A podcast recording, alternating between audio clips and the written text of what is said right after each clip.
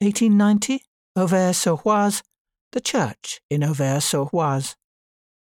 By the spring of 1890, Van Gogh had recovered. Excited by the recent sale of the Red Vineyard and his release from the asylum, he set about painting a colourful, optimistic series of flowers. On the 16th of May 1890, Van Gogh left the asylum and travelled to Paris to meet Theo, Jo, and baby Vincent. Three days later, he moved to Auvers-sur-Oise, where he had found a room to rent close to Dr. Gachet, whom Theo had already asked to keep an eye on him. Van Gogh painted the church in Auvers-sur-Oise shortly after his arrival. The church, sitting on a rise above the town, was a dominant feature of the local scenery, just as it is on his canvas. The garden is brightly painted, yet the church is in shade, perhaps symbolic of his lost evangelical career.